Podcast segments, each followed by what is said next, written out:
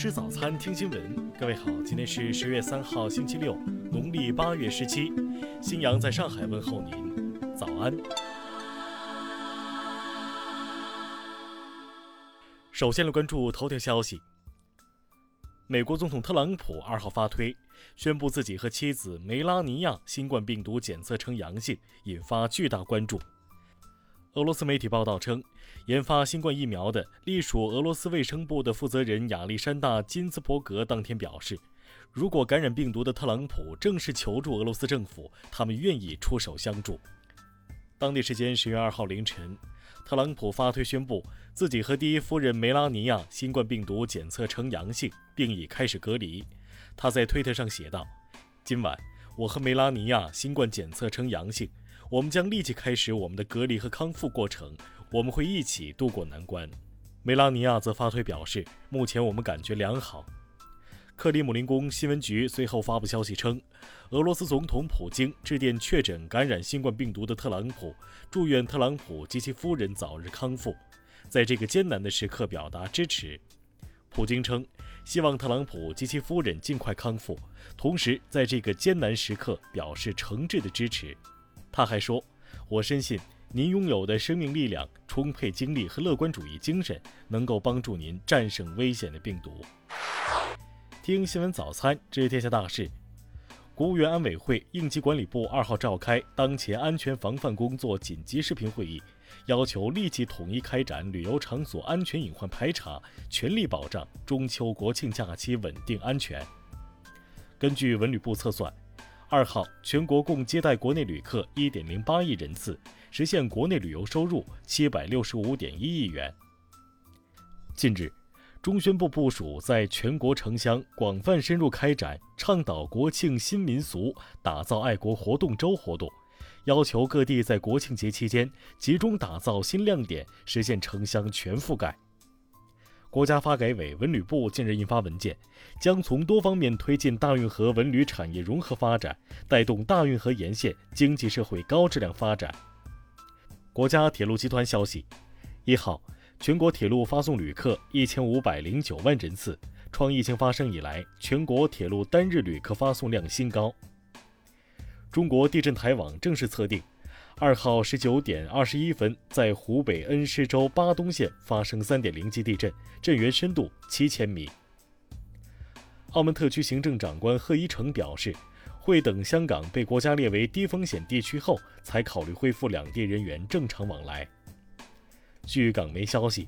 触发香港特区政府修订逃犯条例的当事人，在台湾杀害女友的香港嫌犯陈同佳已通知台湾代表律师联络相关部门处理回台自首安排，期望十月之内成型。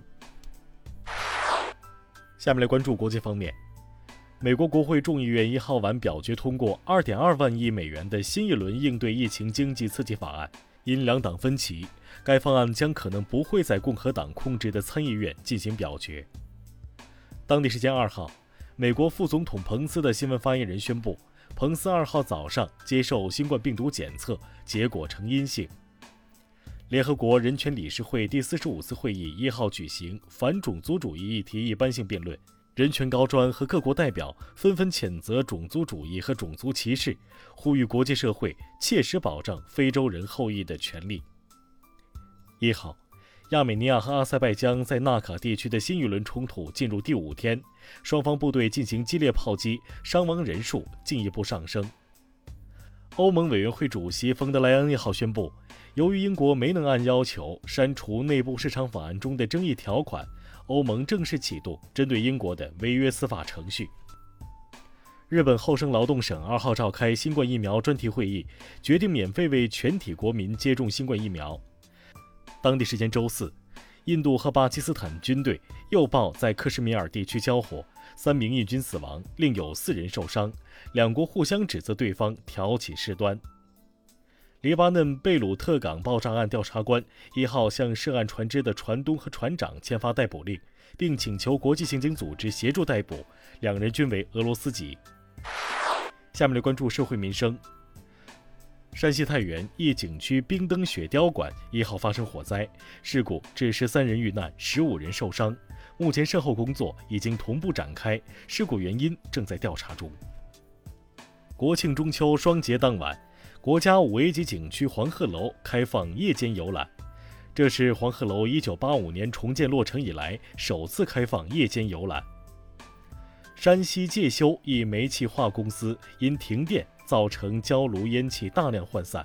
故障发生后，该公司立即组织开展现场处置，目前焦炉烟气已正常。为占有村土地持械围堵破坏选举，近日广东陆丰二十一人涉黑案一审宣判，二十一名被告人分别被判处有期徒刑二十五年到两年，并处财产刑。二号凌晨两点到上午八点。内蒙古大兴安岭北部原始林区迎来今冬首场降雪，降雪厚度达五到六厘米。下面来关注文化体育。全国女排锦标赛昨晚落下帷幕，天津队三比一击败山东队，第六次获得全锦赛冠军；江苏队三比零完胜上海队，拿到季军。国际足联官方日前宣布，二零二二年世界杯预选赛将采取单场换五人的规定。数据显示，截至昨天上午，国庆档期内总票房突破十亿元，其中姜子牙以四点九亿暂居国庆档总票房冠军。美国国家航空航天局一号发布一段视频，用缩时摄影技术呈现一个超新星从光芒万丈转趋暗淡，最终成为宇宙之中不起眼存在的过程。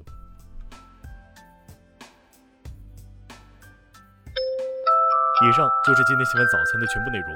如果您觉得节目不错，请点击再看按钮。咱们明天不见不散。